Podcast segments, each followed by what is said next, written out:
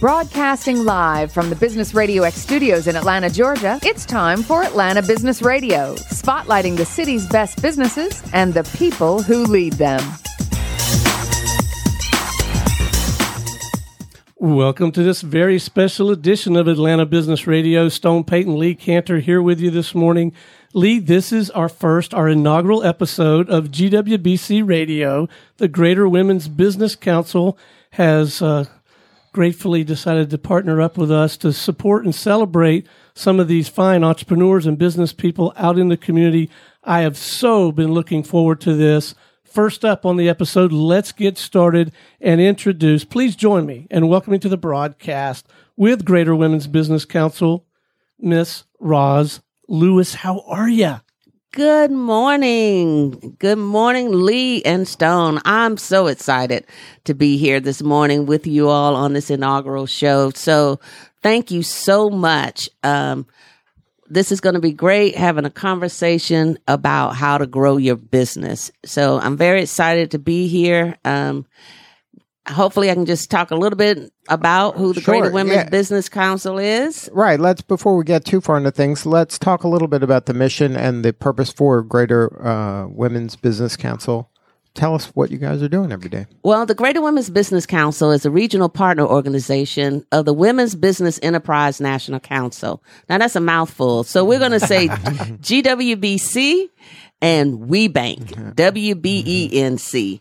And what we do is we certify women businesses for major corporations, such as one of our guests that's here today, and also for the government. And the purpose of that is to provide procurement opportunities for those corporations' spend goals. So they have diversity spend goals to do business with small, minority, and women-owned businesses. And our organization, what we do is vet them to make sure they are who they say they are. And also you're the bridge to help connect them with these organizations to help them do business with these larger enterprises that maybe they would have a difficult time kind of working with if they were out there just knocking on the door themselves. Exactly. We actually provide networking opportunities for them and some education development as well for our women businesses that are certified with us. Um, as a matter of fact, I'll talk about a little bit later in the show of an event, a major event that we have coming up in August that hopefully your listening audience will attend. And that focus is on connecting our women businesses with major corporations. Now, how did you get involved with the organization? Well, I've been involved with the Greater Women's Business Council since its inception. Delta Airlines and U P S were the founders of this organization. And this started back in two thousand. So we're actually coming up on twenty years. Wow. Right, of certifying women businesses. And today we have over a thousand women businesses in our region. We cover the states of Georgia, North, and South Carolina.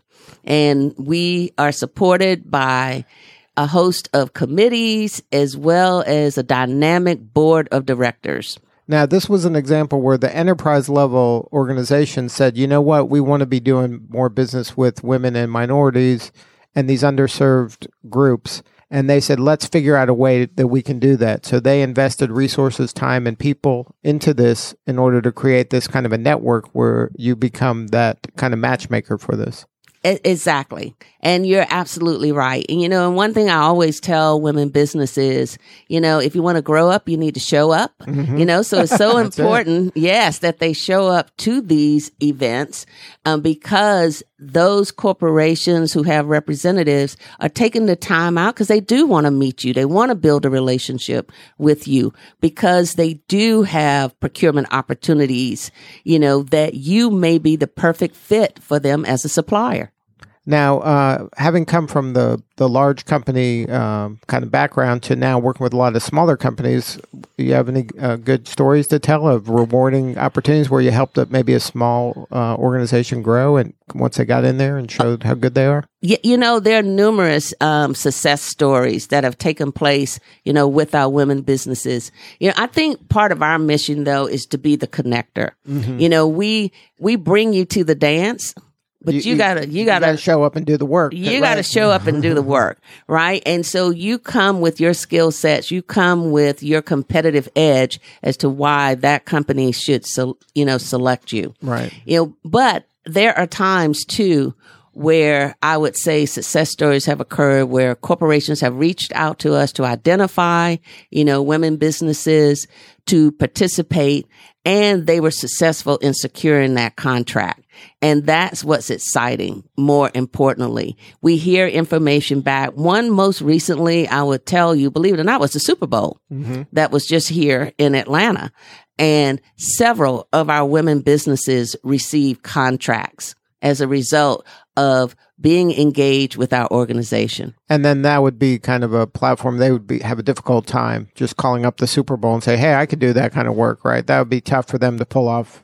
Exactly, because literally their selection process was they literally came to the organizations this, you know, in right. order to identify certified women businesses, because again, they wanted to make sure that they were who they say they were and that they were a part, that we had validated and vetted these companies as women-owned businesses, as they also reached out, you know, to the other organ- um, diverse organizations as well that participated.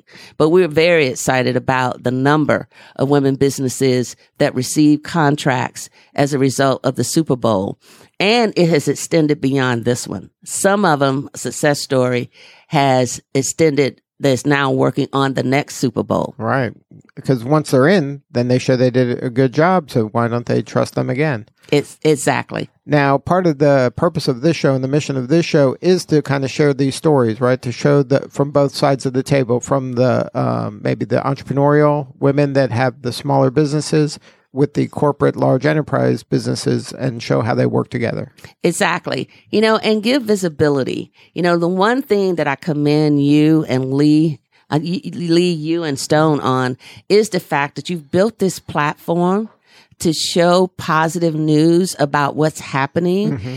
in the entrepreneurial world, what's happening with small businesses, what's happening with medium-sized businesses, where the media really doesn't, you know, give that type of, you know, notoriety of visibility. Right. And I think our communities need to hear what our businesses are doing and what positive impact they're making in their communities. Right. And this is the stuff that's happening every day. These small businesses are grinding and trying and working as hard as they can every day. And it's disheartening to hear kind of an overarching theme in traditional media of all this negativity and the, and the, big companies are greedy and exploiting, when in reality, they're very generous and they are helping and people are trying to just make it work. I mean, that's what most people are doing every day is just trying to make things good and work. Exactly. And think about the fact how the impact they're having from an economic standpoint. Right. You know, they're hiring people. But both sides. You know, sides, when you look at the numbers, right. right, on both sides, you're taking those who have the entrepreneur spirit and ideas, and then they're coupling that with also what I call giving back, mm-hmm. right? Engaging, making sure that they're creating a sustainable environment, because that's one thing we need to give credit to our small businesses is the sustainability that they're creating. And also, more important, cre- creating a consumer base, helping corporations to bring their products and services to market. All of that is so key and valuable. And more, I think, more stories need to be shared on a national basis as well, global, and on the major networks about how the good work that small businesses are doing. You're right. right. And it's a symbiotic relationship. These large companies aren't doing a favor to the small company, because the large company, this is where they learn these new things and they get to work with a different group of people that maybe they wouldn't be on their radar. And this and the small people get to benefit by the generosity and the opportunity that these large organizations provide. So it's very symbiotic. This isn't like a large company doing a favor or giving charity to a small company. They're, they both win in this. Oh, absolutely. And, and think about through the procurement process, small businesses, you know, please remember the fact that they still have to meet the criteria. Right. They got to you know, be able to they, do it. They've got to be able to do it, you know, because once again, that corporate's reputation is online. Those corporations are obligated to their stakeholders, mm-hmm. which in turn is kind of re- a reciprocity that takes place, right? Right. Because the small businesses are also consumers, right, of the products that they are delivering or selling. However, you know, they still have to meet all the checklists on that decision matrix when they are presenting with those buyers or strategic sourcing managers. And then this is kudos to G W B C for being this kind of matchmaker, this bridge between the two groups, because you're doing a service to the large organizations by vetting the smaller ones, and you're coaching up and helping the small ones have an opportunity with the to grow from the larger ones. So you're a linchpin in this in this relationship. So, uh, you should be commended for that. Well, thank you. And you know what? This is something that we feel is our mission, you know, to empower mm-hmm. our um, businesses. And our businesses, believe it or not, range from startup, believe it or not, up to one billion dollars. So we have some very large right. women-owned businesses as well who have major contracts with major corporations. Well, let's get into it. Who'd you bring in today? Wow. I'm so excited that our first guest on our show um, is Deb Mackins, and she is the chair of the board of directors for the Greater Women's Business Council. But her day job is that she works for the Southern Company, and she's in the supplier diversity arena with the Southern Company. And we also have Monique Hahnemann of I S H R Group and Contender Brands. So you notice I'm naming two different companies. Right. So she's a busy lady, mm-hmm. and that doesn't include the books that she has written as well. So it's very excited to have both of them as our guests this morning. All right, so let's kick it off with Deb. Welcome, Deb. Good morning. So now, um, Roz mentioned that you're the chair with the G W B C, but you have a day job at the Southern Company. Um, how did you get involved with the G W B C? Actually, I've um, been involved with G W B C, I believe, since two thousand seven. Um, it was actually with uh, a prior company. And I've always had a passion for small business, being an advocate. I've always been in a um, procurement role, and I felt that being in that role, I could be the person to bridge my company to diverse businesses, provide information, provide resources, help them understand the cultures and the subcultures, um, provide opportunities for development. So I've been involved with G W B C and small business for a very long time. And and do you enjoy the part where you're kind of, you, you have to coach them up sometimes, right? Because the small business thinks like, oh, I'm just going to call them up and they're going to love me and my work and I can jump right in. But a lot of times they got to change the way they're doing things in order to serve you properly, right? Absolutely. And that's the really cool thing about the supplier diversity role, uh, being a advocate, being a bridge, helping companies to understand you have to really have a value proposition as to why we should work with you, mm-hmm. providing materials and services. Right. Because you have a lot of competitors, and not only are your competitors in Georgia, the Southeast, United States, it's global, really. So what's your value proposition? As a matter of fact, when I first met Roz Lewis in two thousand seven, that's the first thing she said to me. Companies, corporates, you have to understand what's the value proposition. So that as you move forward in your career, make sure you always have a uh, solid value proposition for whatever you do. And I think that's great advice. Now, when you're working with these companies, um, how important is the kind of the mentor-mentee role and these kind of um, sharing the information and giving them kind of insider information to help them be more successful? Do you spend a lot of time in that? Absolutely. And with Southern Company, we actually have a very robust development program. I believe we have five different programs. Uh, we also provide scholarships to Tuck, and we partner we partner the experts, the subject matter experts within Southern Company uh, and the business community with entrepreneurs. And again, I'm going to go back to understanding cultures, subcultures, value proposition, Um, what type of innovation can you bring to Southern Company or any company? What sets you apart from your competitor? Why should we do business with you? So it's just helping them to really avoid some landmines, I would say, because within Southern Company supplier diversity, we work so closely with our business units. What's important to my business unit may not necessarily be important to someone else.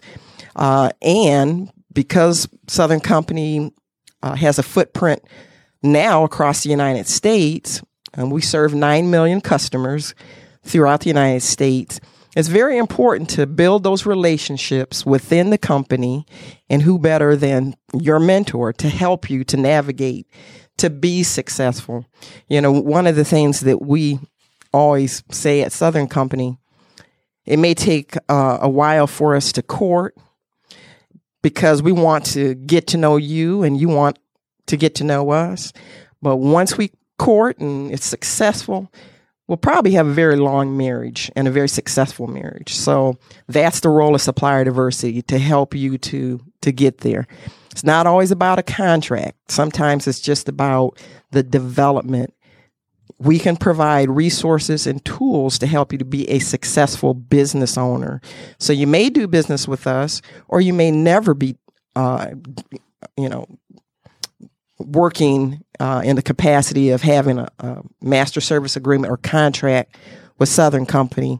But through our development programs, you'll be a better business owner.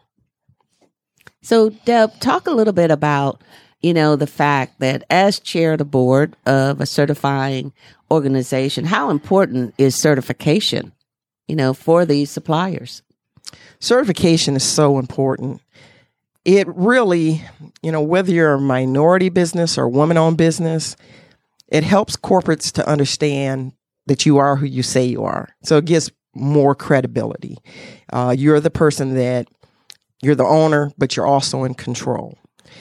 That's one thing. The other thing is uh, Southern Company, many other companies, we're prime contractors to the federal government, and we have internal supplier diversity goals. So, you know, we want to um, make sure that you are who you say that you are, so that when we report to the federal government, um, you are properly classified. So certification is, is very important. The other aspect of, of certification, certification doesn't guarantee a contract, but it could prevent you from getting a contract, if that makes sense.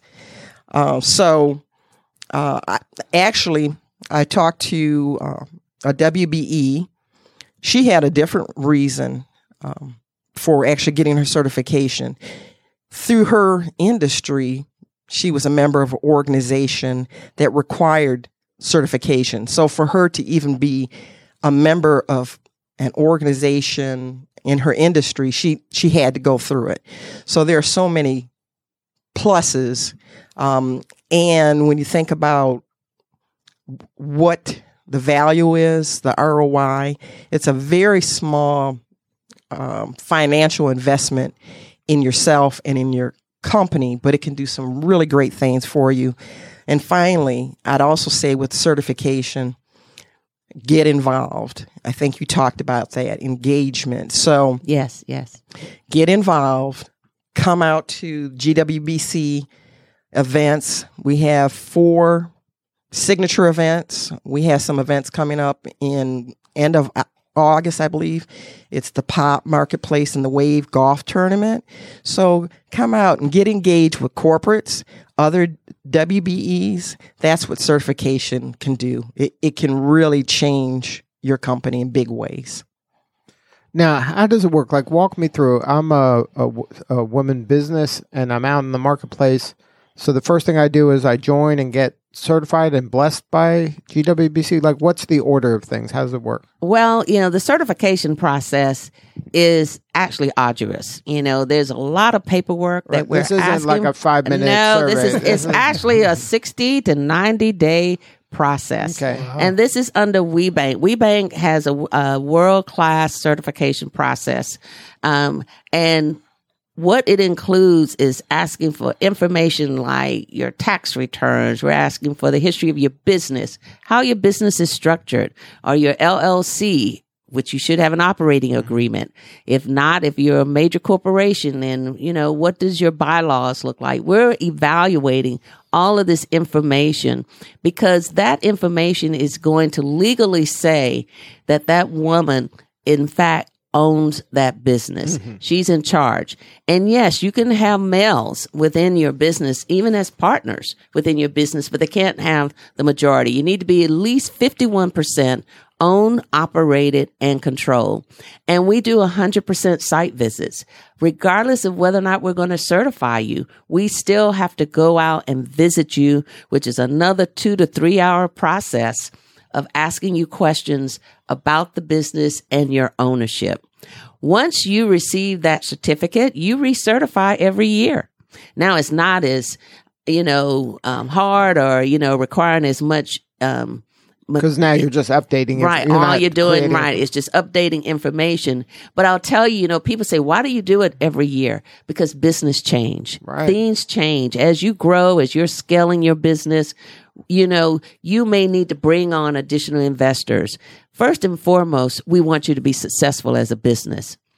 First and foremost, as a women-owned business, we want to make sure you still control and operate that business. Right. So that's the reason for the recertification every year. Now, we don't do the site visit every year, but it's it's amazing. This group of women businesses, they also um, self-monitor each other because you can challenge a mm-hmm. business.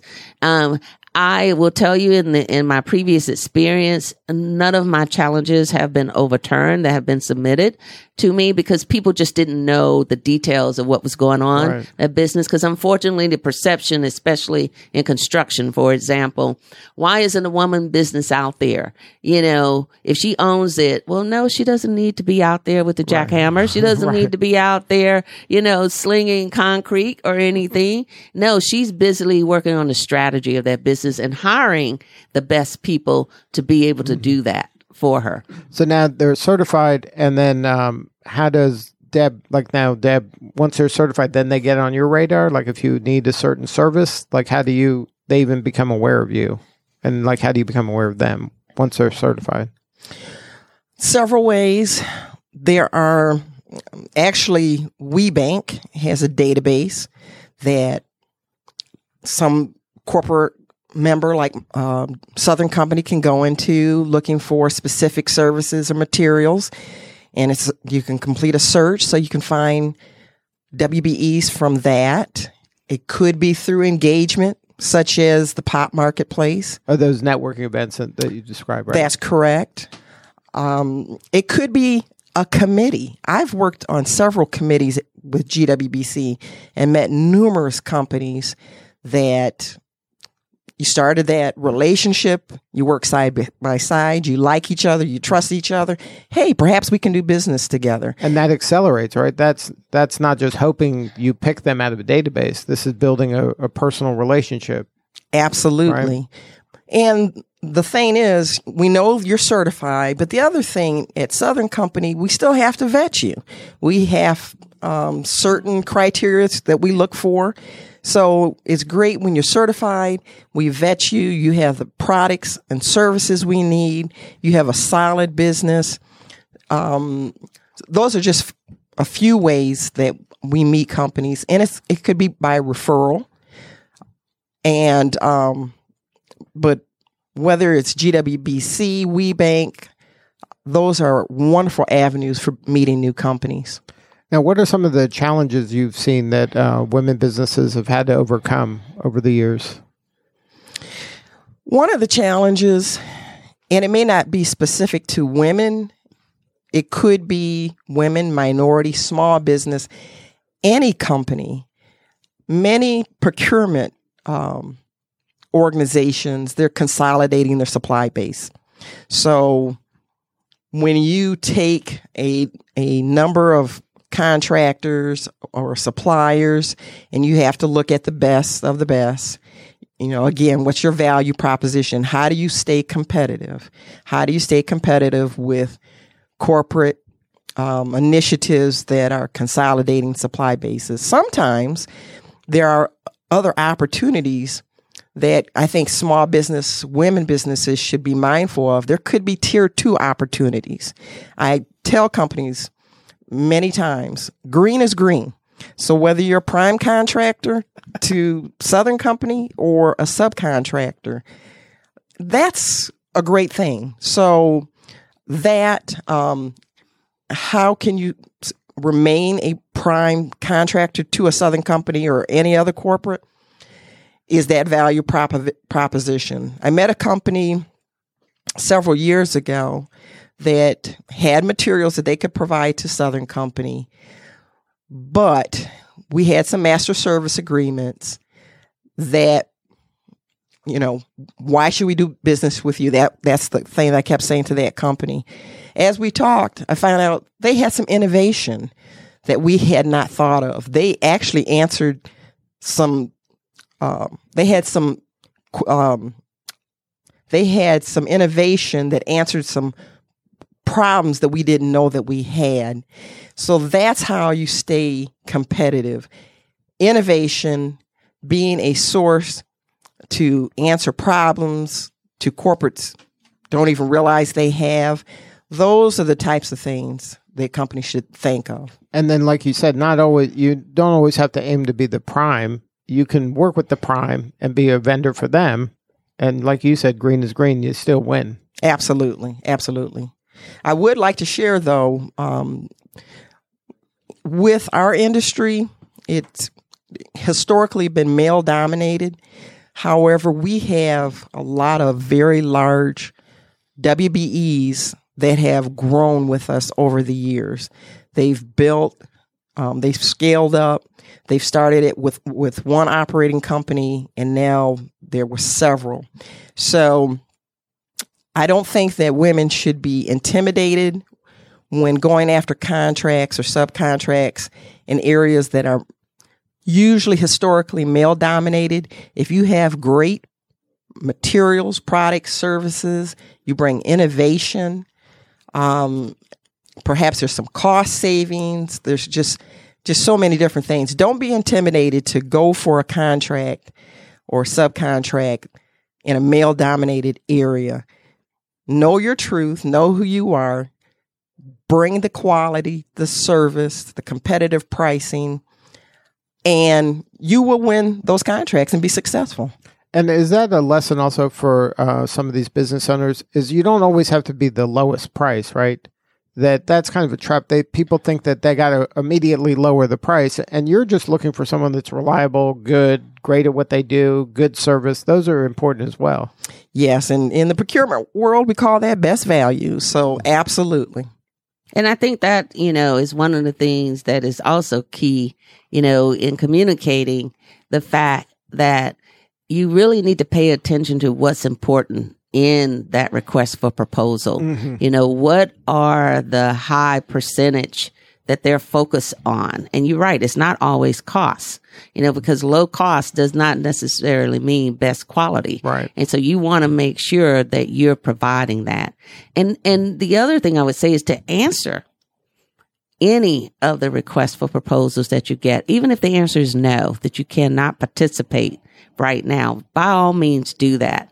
You know, because one of the things you want to remain is top of mind with these corporations. You want to stay on their radar. You want to be the one that, not that they necessarily have to go to a database all the time, but they know you because of the experience that they've had of engaging with you.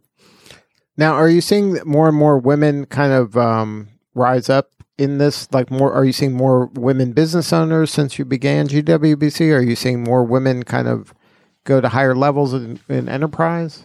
Well, you know, is you know, good question.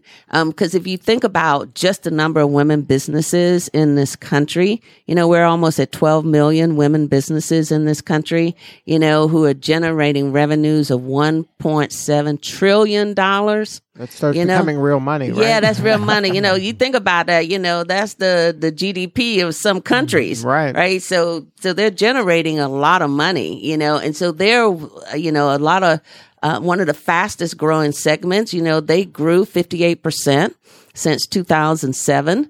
Um, compared to overall businesses that only grew twelve percent. So when you look at the impact that women businesses have, um, it's phenomenal and it's great. What has to happen is more of a voice. Mm-hmm. There has to be more information and communication about the success that women businesses, you know, are generating. Uh, you know, the example I love to use is the fact that just in our region alone, our women businesses are generating over fifty-one thousand jobs just in the state of Georgia, North and South Carolina. And that's just with the thousand certified women businesses that we have, because it's, you know, really it's over about six hundred thousand women businesses just in this region, because this region has been one of the fastest growing regions for women businesses.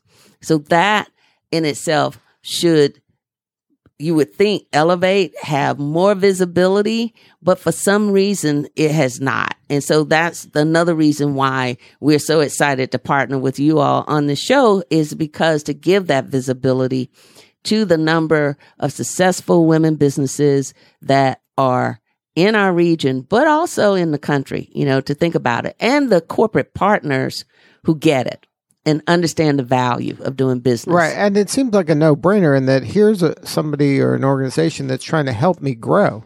Like once I, I get involved, like uh, Deb was saying, and not just put my name in and pay my dues, but actually get involved and, and show up and participate, all of a sudden these doors are opening that I would never have had access to if I was on my own. I'd be, you know, uh, scratching and clawing my way up, when I can just go to these meetings and meet these people, build the relationship. And over time, if I continue to do good work, some of that's going to come my way. Right. So there's Cinderella stories, what we call Cinderella contracts. You know, you meet someone and within, you know, a few weeks or whatever, the timing is just right that you may be awarded that contract. Or to your point, is building that relationship, and it could take two years. It could take three right, years. But that's business. I mean, ev- that's what people do every day, is you're out there grinding every day, waiting for your opportunity, but you have to do good work. You have to show up. And it's great that there's an organization like this that helps kind of accelerate my growth. But, and you know, the thing of it is, I want you to know, we also partner, you know, the Greater Women's Business Council, we partner with the Small Business Administration, you know, as well in our region. And they have tools and resources. I can't say enough to say, and they're F R E E, free right. resources to help you grow and scale your business and build at least that foundation that you need to make sure you're structured as you should be structured. And small business development centers, you know, they're usually um, headquartered at universities. Right. So there's no reason um, that anyone who's looking at starting a business or who is currently in business, not reaching out and tapping into those resources, because they're very valuable for you in helping you grow your business. And that's, I think, a flaw, I think, in a lot of small businesses, especially, is they're afraid to ask for help, right? That you, you know, they think that, look, I'm the C E O. I have to know everything. People are looking at me to know everything. And there's so many generous organizations and people out there that want to help and want you to succeed if you just ask. They don't even know. Well, and you know, um, there's a saying that sticks with me by J. Paul Getty. You're either on a train going sixty miles an hour, or you're standing on the sidelines watching a train go by sixty miles an hour. Right. So which one do you want to be? Right. Right. So you need to get on that train of assistance that's out there, you know, for you. You know, even at Georgia Tech, there's P T A C, the Procurement Technical Assistance Center, another opportunity of resources that are available for people to want to, if they're serious as as far as growing their business and becoming an entrepreneur. And that's at all walks of life, you know, regardless of what the industry you're in, regardless of the product or service that you're selling. If you want to be successful and future think how you're going to become another Home Depot, you remember, you know, think right. about how they started out. Just think about how some of the most corporations started out as small businesses. Right. Exactly. Right? You and don't they start at the top. Right. So and and and if you just want your business to be a lifestyle business for you and your family, if that's the work-life balance you want, go for that. I mean, the, it's your choice in this. That's uh, the beauty of this. Lee, do you know there are over a million mompreneurs out there? A million. A million mompreneurs. And these are women who, to your point, lifestyle business, working from home because they're taking care of their families and raising their families. So yes, there is enough room, as we say in the sandbox, for everybody. So now, Deb, I wanted to ask you about this kind of category of supplier diversity. Is this a new thing? Has this been always uh, been a thing, like where organizations are, are creating those kind of departments? Well, I'm going to speak on behalf of Southern Company and Georgia Power specifically.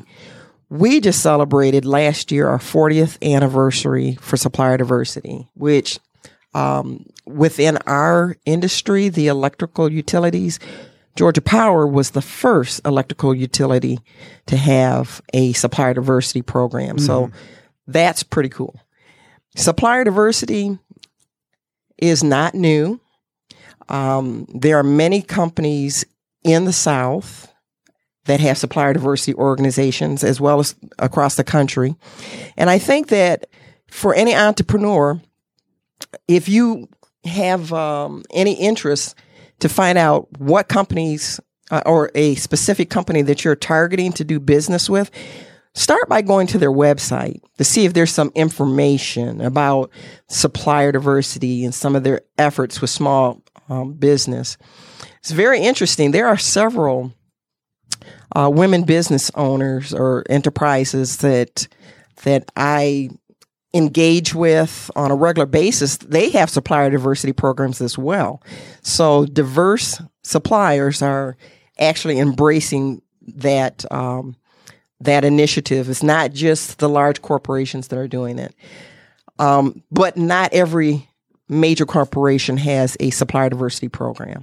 And then if you were kind of talking to these organizations that don't have it, what would be some of the compelling reasons to invest time and resources into creating one? Well, now this is my personal Your opinion. personal opinion. Mm-hmm. If you want to get the same old thing, you know, the same products, the same services, the same perspective, keep doing what you're doing. But if you want to bring some innovation, um, and I think supplier diversity, uh, engaging with women, minority, veteran, bringing in small business. It's a good, good way to do that through supplier diversity.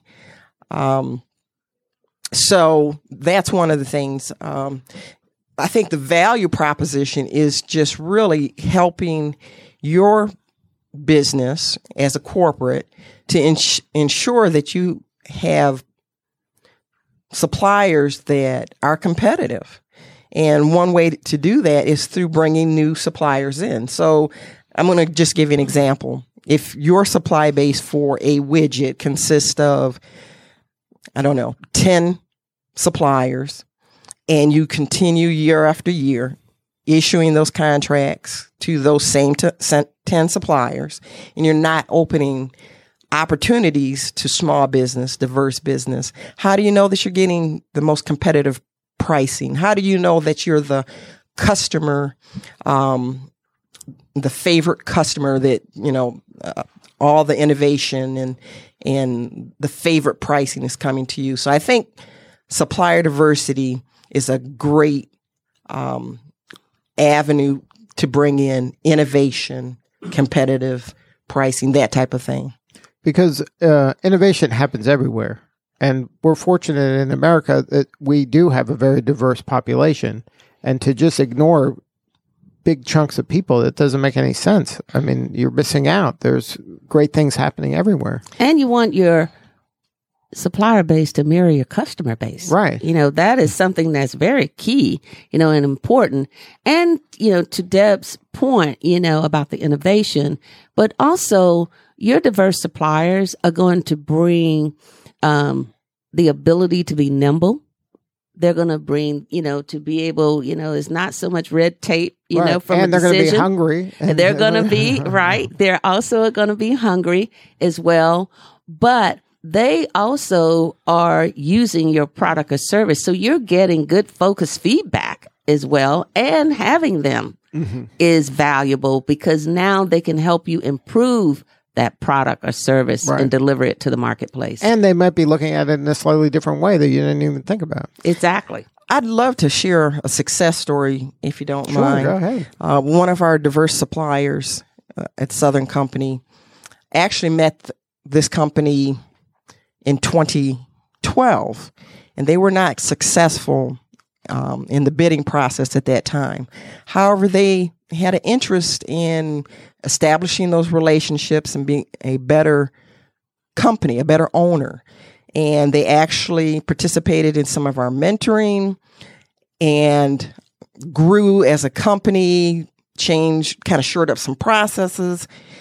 In twenty sixteen, the same company that I met in twenty twelve called me and asked me, hey, Deb, I think it's time for this particular service to be rebid. Well, I had no idea. I checked and they were correct. Fast forward, twenty seventeen, they received their first master service agreement contract. Took five years, but they stayed in there. They hung in there. They were interested in their development. That company in twenty seventeen grew from forty employees to today, eighty-five. All of their companies, or excuse me, all of their employees today have healthcare and benefits. That's something they were not able to provide before. Um, they actually opened another location. So this company, you know, s- staying in there, hanging in there, they had the wherewithal. They're growing. They're doing some great things. I wanted to give that story to you because one of the things that we're very passionate about and interested in doing in Southern Company is the community. This is a one story of a company that more than doubled. And now they're able to provide benefits to their employees. That's a success story. And I think that as corporate partners, you know, because we work on the board, we I, I'd love for you to take a look at the uh, website for G W B C and see all of the board members. We have some directors that are very passionate, very committed, both W B Es as well as corporates. But we're all doing these same things, providing opportunities in the community, helping small business become large business, helping them grow. And we're all committed and doing some great things. So I think that's really what it's all about. It's community providing jobs. Now, if somebody wanted to learn more about your work at Southern Company and, uh, like you said, what's the website of G W B C for the, so they can check that out, and Southern Company if they want to get a hold of you? Well, the website address is w w w dot southern company dot com, and you click on suppliers, and that takes you to a link for registration. Mm-hmm. So that's one way. Right. That's a good way. And then the G W B C, what's the website for that? That's w w w dot g w b c dot biz. Well, thank you, Deb, for sharing your story today. Thank you. So Thank who you. else you got with you today, Roz? Well, we also have Monique Hahnemann, and she's with Contender Brands as well as I S H R Group. And also, I want to, you know, mention the fact that she's an author. She's an author of several books, even a children's book as well.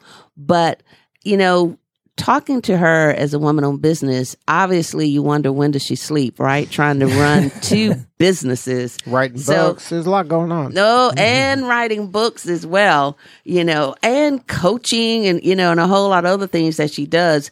So, you know, one of the things that would be great is to kind of hear her story. All right. You know? Go ahead, Monique. I sleep really well. I bet. I, I do not move when I sleep. Thank you, Roz. Uh, so, yeah, so two companies, um, and you were talking about the arduous process of getting certified, and um, went through the first arduous process when I certified I S H R Group back in two thousand six.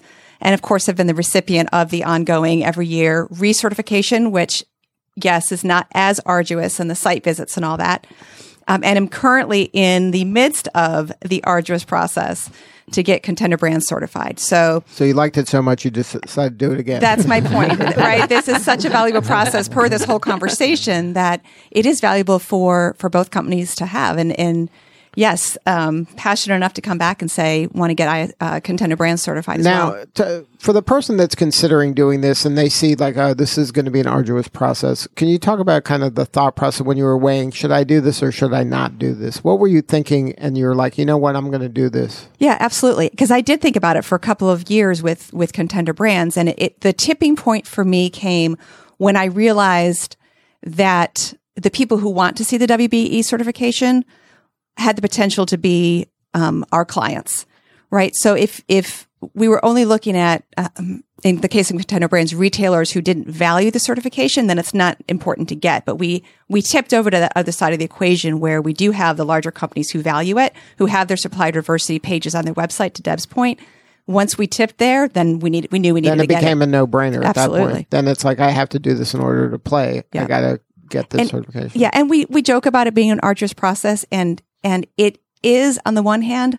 On the other hand, with all transparency, it took me just a, f- a full day. Right. right? If you're organized and you you ch- go through that checklist of the documents that need, and you know, Roz mentioned them, and then there's a lot. But if you're organized, It, like you, know, you have this information. It, you it's have not, it. It's right. not like you're, you're not having creating to do research exactly. to, to find it. Yeah, exactly.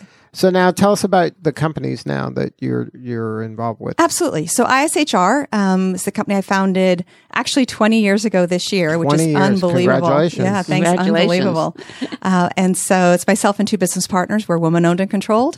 And we do executive assessment, executive development, executive coaching. So most of our clients tend to be those large corporate clients that do value the W B E certification and look for it. And we also tend to work with a lot of private equity firms. Mm-hmm. Uh, so that's um, I S H R. So we're a, a human capital services business. Um, total other side of the spectrum is Contender Brands, um, which I launched and co-founded with my husband uh, in twenty sixteen. And that all started with a couple of product ideas, uh, one specifically that I started with for a portable ring cleaner. And I think a lot of people have ideas, and we thought, oh, it'd be so cool to create this. Oh, we could go on Shark Tank. Oh, we could should come up with this. But then nobody really does anything right. with that. And uh, we've taken um, Ringo and created it and prototyped it and patented it and trademarked it and manufactured it. And now we're distributing it. Um, and also a set of, of get-to-know-you conversation starters. So that's a product development company, very different than the services company of I S H R. And then that started as kind of just kind of a wild idea. How long was it on the back burner before you said, you know, well, oh, let's great question. Mm-hmm. So the ring idea actually um, started in late oh nine, early twenty ten. And I realized I was actually out on a business trip. I think I was at a WeBank conference actually out in California. And my ring was dirty, and I'm like, oh, this is horrible. I don't have anything to clean it with. Well, you can't travel with those jars of cleaning fluid. Right. So literally came back from that trip and started researching whether there were these portable T S A-friendly, at that point we weren't using the word T S A, but you know, portable sort of ring cleaners that um, were on the market. Put a little business plan together, and then did nothing. So to your question of how long did it sit on the back burner, it sat on the back burner for six, seven years. And wow. then literally a couple of years ago was actually back in California on a trip and resurfaced it in my mind. And at that point we said, you know what? Let's go for it. Let's go for it. And came back from that trip, contacted the prototype designers, and we've been hanging on to that train by our fingernails ever since. So now, um, at some point, you decided to get involved with the G W B C. That certification was the catalyst, or were you involved with G W B C before kind of saying, I'm going to be so certified? I so first heard about um, the, the value of certification, again, back in two thousand six when I first got certified um, with I S H R. And for me, it was the opportunity to have this network, and they've talked about, that's very important. Um, but the educational opportunities, the the programming that they put on, in terms of sharing how you write a capability statement, how you, um, I, I can't even, I, it's just so many educational opportunities were, were so important. The, the networking, the connections, the matchmakers, you know, Deb ma- mentioned the Tuck program. I was able to go through the Tuck program, which is sort of a mini M B A that, that WeBank, um, sponsors. So it's just been such a great learning experience over the years. So now when you started the, uh, the company, and then you're like, okay, I'm going to get certified. The G W B C, I'm going to go there, I'm going to learn. Did you become an active member? Like, I'm sure you were involved in lots of organizations.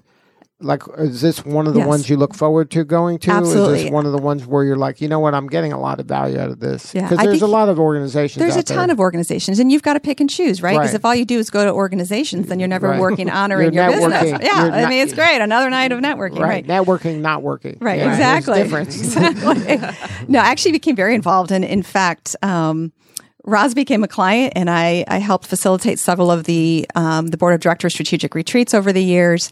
Um, went, you know, helped to um, moderate several of the panels that G W B C had. So became very involved in the events and um, you know, the awards programs that they have, and the the networking programs, and the um, spoke at a couple of events. Um, so. Um, presenting uh, sort of knowledge to others as well. Um, so I've stayed very involved. I, it's not it's not worth getting involved. To me, if you're going to do something, do it all the way, mm-hmm. right? And so... So that's good advice for the entrepreneur that's just starting out, or maybe at the uh, earlier in their life cycle. Right. And people right? who think, oh, I'm going to go get my W B E certification, and then my phone's going to start ringing. And then I'm done. And right? I'm going to have all of these corporate contracts that are worth gazillions of dollars. Right. Like, that's, no, that's not how it works, right? right? You have to get your certification and stay involved, and meet, and network, and get involved, and prove your value, and, and, and. It's not this magic potion. Now, how long did it take where you until you were seeing some results where, hey, this is going to kind of lead me to the promised land? Um, with I S H R, um, I would say a couple of years, to Deb's point, right? There's that building that relationship, mm-hmm. meeting people. There's... And showing you're going to show up, you know, proving that you're not, because everybody, the first day, it all looks enthusiastic and it looks like, you know, you can't there's tell. There's that staying power. Right. And, and, and there's, I also think there's that building relationship, right? Once you sort of know someone and you recognize a face, the second time you know their name. The third time you ask how their kids are. The fourth time you're going to go vouch for them for someone else. Like there's, right. there's that relationship building. So I S H R, I would say, took a little bit. Um, with Contender Brands, um, and again, we're sort of in the midst of the, the arduous process right now, but um, have already been reaching out and talking to some folks, telling them we're about to get certified. And I'm already starting to see some um, upside there. So that, that might have much quicker... Because you've already laid a foundation for... Yeah, that, that may have a quicker turnaround. And then, and again, that's great advice. It's not just paying the dues and showing up occasionally. It's getting involved in committees and volunteering and showing, you know, kind of demonstrating your work ethic and your value and the, your skills in real life situations, not kind of these hypotheticals. That's exactly right. Yeah. You know, so it's the same as, you know, your degree, right? When you get your college degree, how often did your phone ring? Right. It's, right. It's not like you were, you know, done then. It was sitting up there on the, you know, that's, they call that sheepskin, sitting on the wall, but you had to activate that. You had to go out and do the lead generation in order to hopefully get the interviews, in order to get the job. And so it's the same thing with, you know, growing your business and scaling your business. You really are going to have to put sweat equity yeah, into this. What you put in yes. relates to what you get out, for right. sure. Now, in your career, you work a lot with larger institutions, larger enterprises. Um, have you had a mentor-mentee opportunity there? What, did somebody mentor you, or have you had a chance to mentor other I've, people? Both, absolutely. I, I firmly believe in mentoring and being mentored as well. And I can think back to several people in my in my corporate career uh, before I even launched out um, to being an entrepreneur who have been instrumental in my development. And I've very definitely try to pass that forward. And there's several younger women, you know, that I could, would consider my mentees that I've sort of helped and tried to get them moving forward in their careers successfully as well. Now, what's some advice for the younger entrepreneur? Oh, one of my favorite lines is, what's the worst that can happen? Right. I think so many people are scared, and they, they think about something, they think about all the negative things or all the, the no's they're going to hear. And it's my favorite line. What's the worst that can happen? Someone mm-hmm. says no. Okay. Right. Did it hurt? No. All right, move on. Because right. I don't think people step out of that step out of the nest enough, and, and aren't willing to take risks as much because they're scared of the consequences.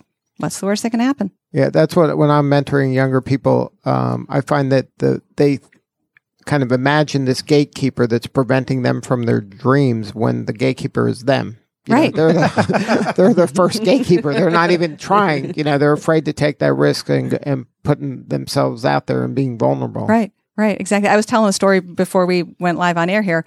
Um, my daughter just applied for a fall internship at a major corporation, and she looked at the job spec, and she's not fully qualified. She meets some of them, but not fully. And so she's like, you know, hey, Mom, what do you think? And I immediately said, you know what I'm going to say. Go for it. And she said, what's the worst that can happen? I said, exactly. You've spent a few minutes. Right. What's they can say Let no. Them say what's no. the best that can happen? Don't say no first. Exactly. Exactly.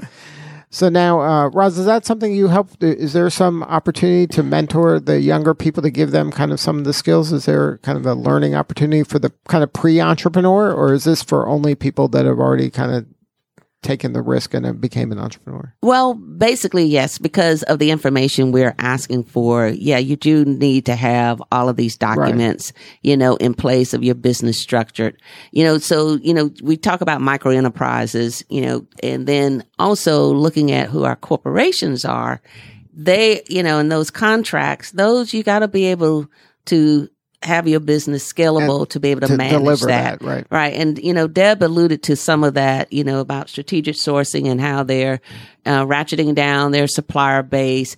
But in the supply chain, that's one thing you want to keep in mind is the fact there's money in every level. So it doesn't matter. You don't have to be the prime supplier, right, you know, to a major corporation. You can be a supplier of the that's, prime supplier, which actually gives you more visibility. That's the, you know, best kept secret. Right. Because now you have visibility to, to all of their customers. So, and you can step out. You can be first tier and second tier at the same time. You know, so for the young people too, you know, to your point of this question, we have, believe it or not, in our organization called Next Gen. And Next Gen is where we do focus on the young woman entrepreneur of helping her and scaling her. Uh, because one of the things you got to think about generationally, the current successful woman-owned business nine times out of ten may have come out of corporate. So kind of has that, you know, foundation and background and structure, where today's young entrepreneur, they're saying, I don't want to work for a corporation. Right. I want to track my own path of success. Yet they still need some infrastructure. They still need some guiding principles mm-hmm. in order for them to be successful, you know, because they're very disruptive, right? Which is great. That's and, what you and want. And impatient. And yes, and impatient. But you know what? Um, life always teach you patience, you know, so that's just, whether just live. Right. Amen. Whether you want it or not, it's going to teach you that patience, or experience is going to do that. And those no's, make sure they're educated no's, right, is what I always say. But we do, we do focus on the Next Gen. As a matter of fact, we're just coming off the heels of our national conference that we held in Baltimore. And each year we invite numerous women businesses, young women entrepreneurs out of college, and it's amazing some of their products and services. And we have a contest, and they literally present. And once again, it's amazing. They are mentored and they're paired. They're paired with a woman-owned business, and they're paired with a corporate member at this conference, because once again, we want to work and give them that infrastructure.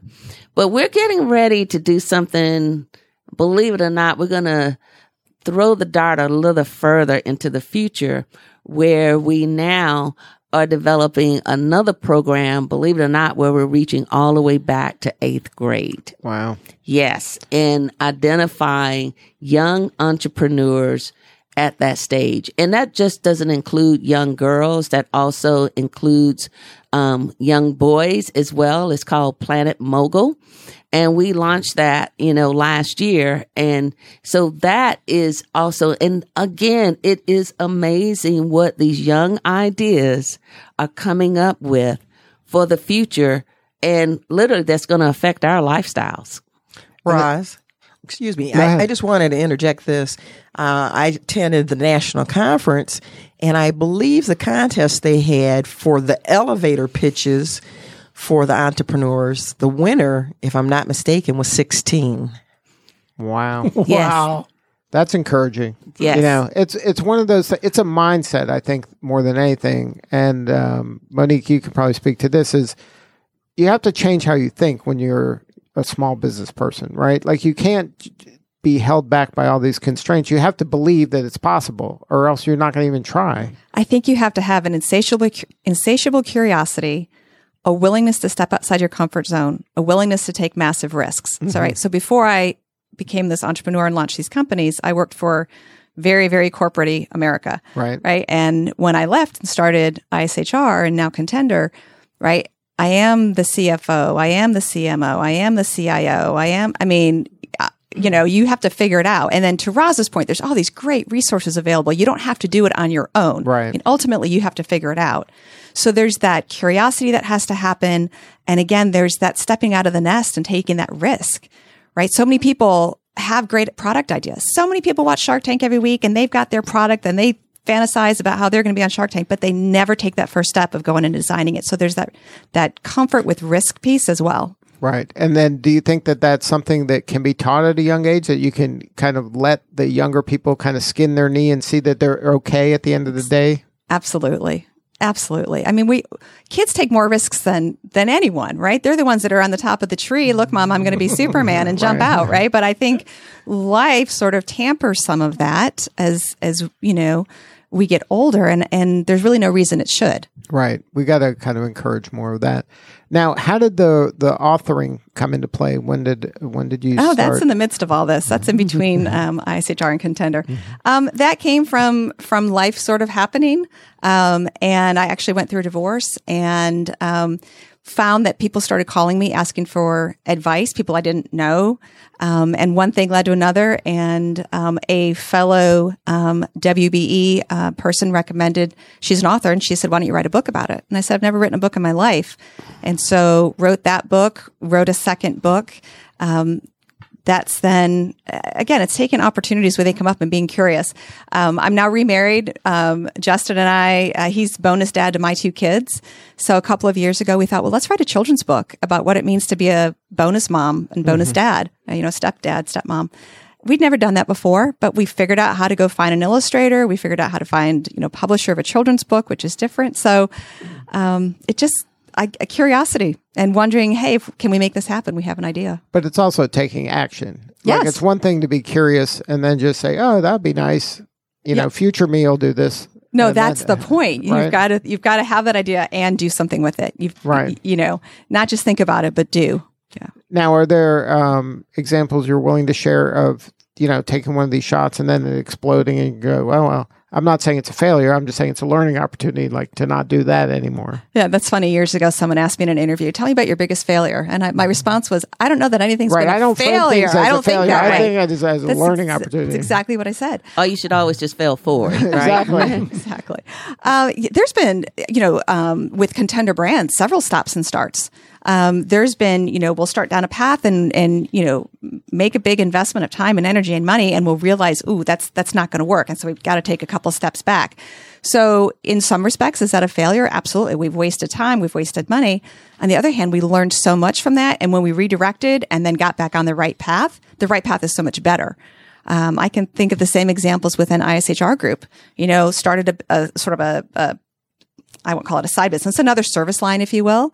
Um, started going down that path, realized it wasn't the right path for us. Was it a failure? We'd invested time and money, redirected back.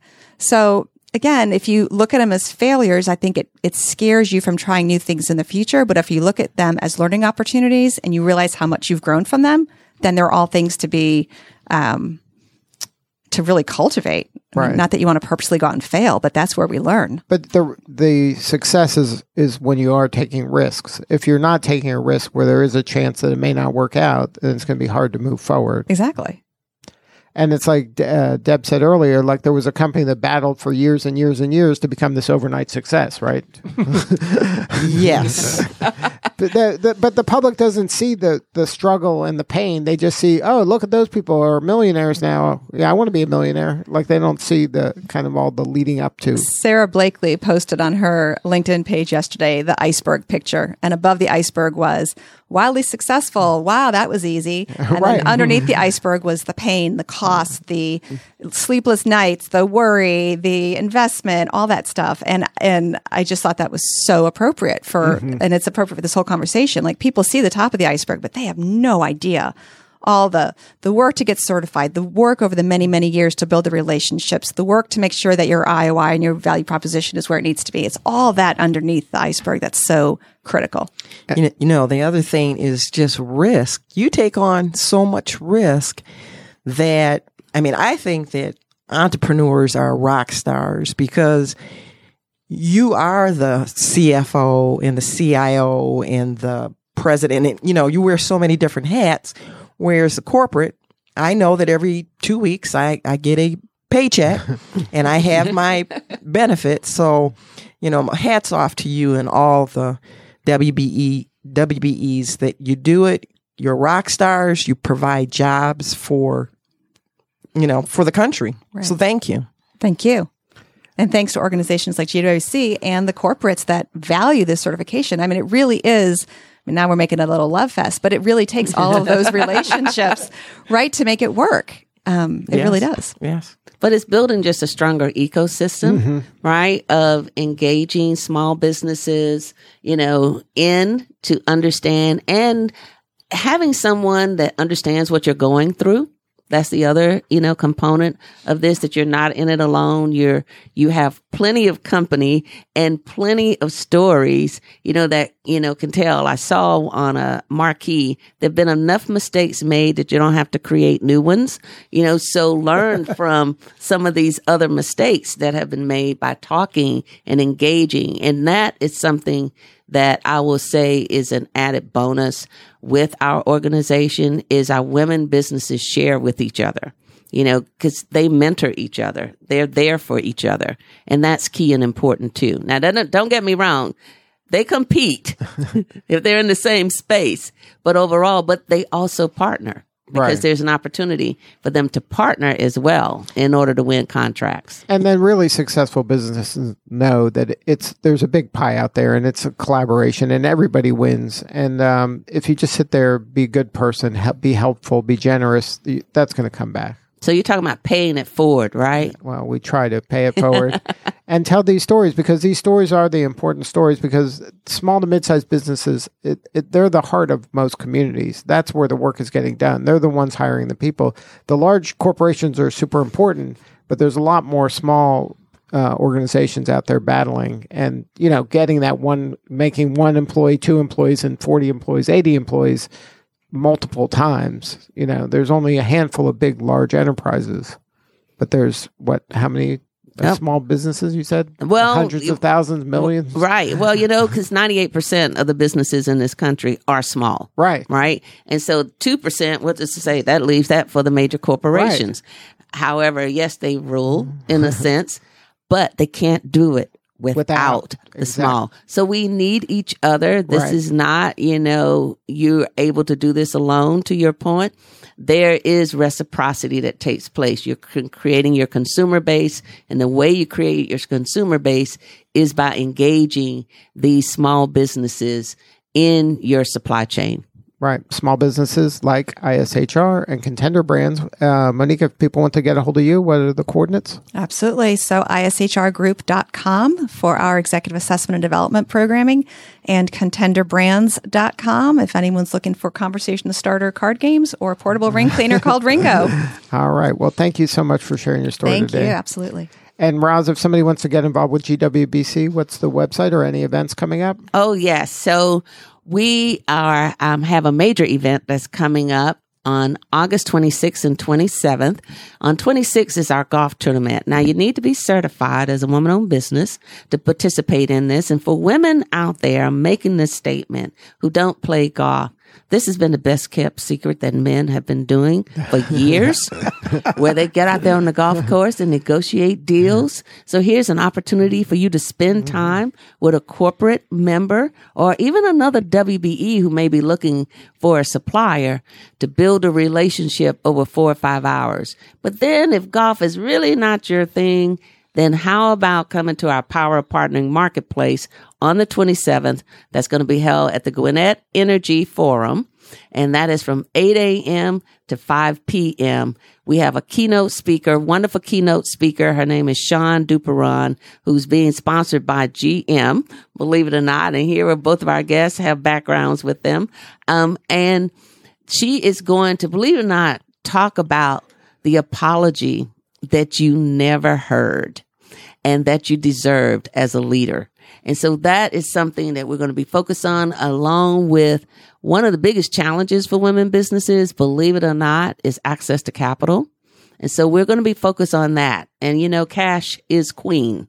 You know, we say cash is king, but we say cash is queen. So we are hoping that you will join us on the twenty-seventh. You can visit our website at w w w dot g w b c dot biz for more information, not only about this event, but other information about our programs, how to get certified and get engaged with our organization.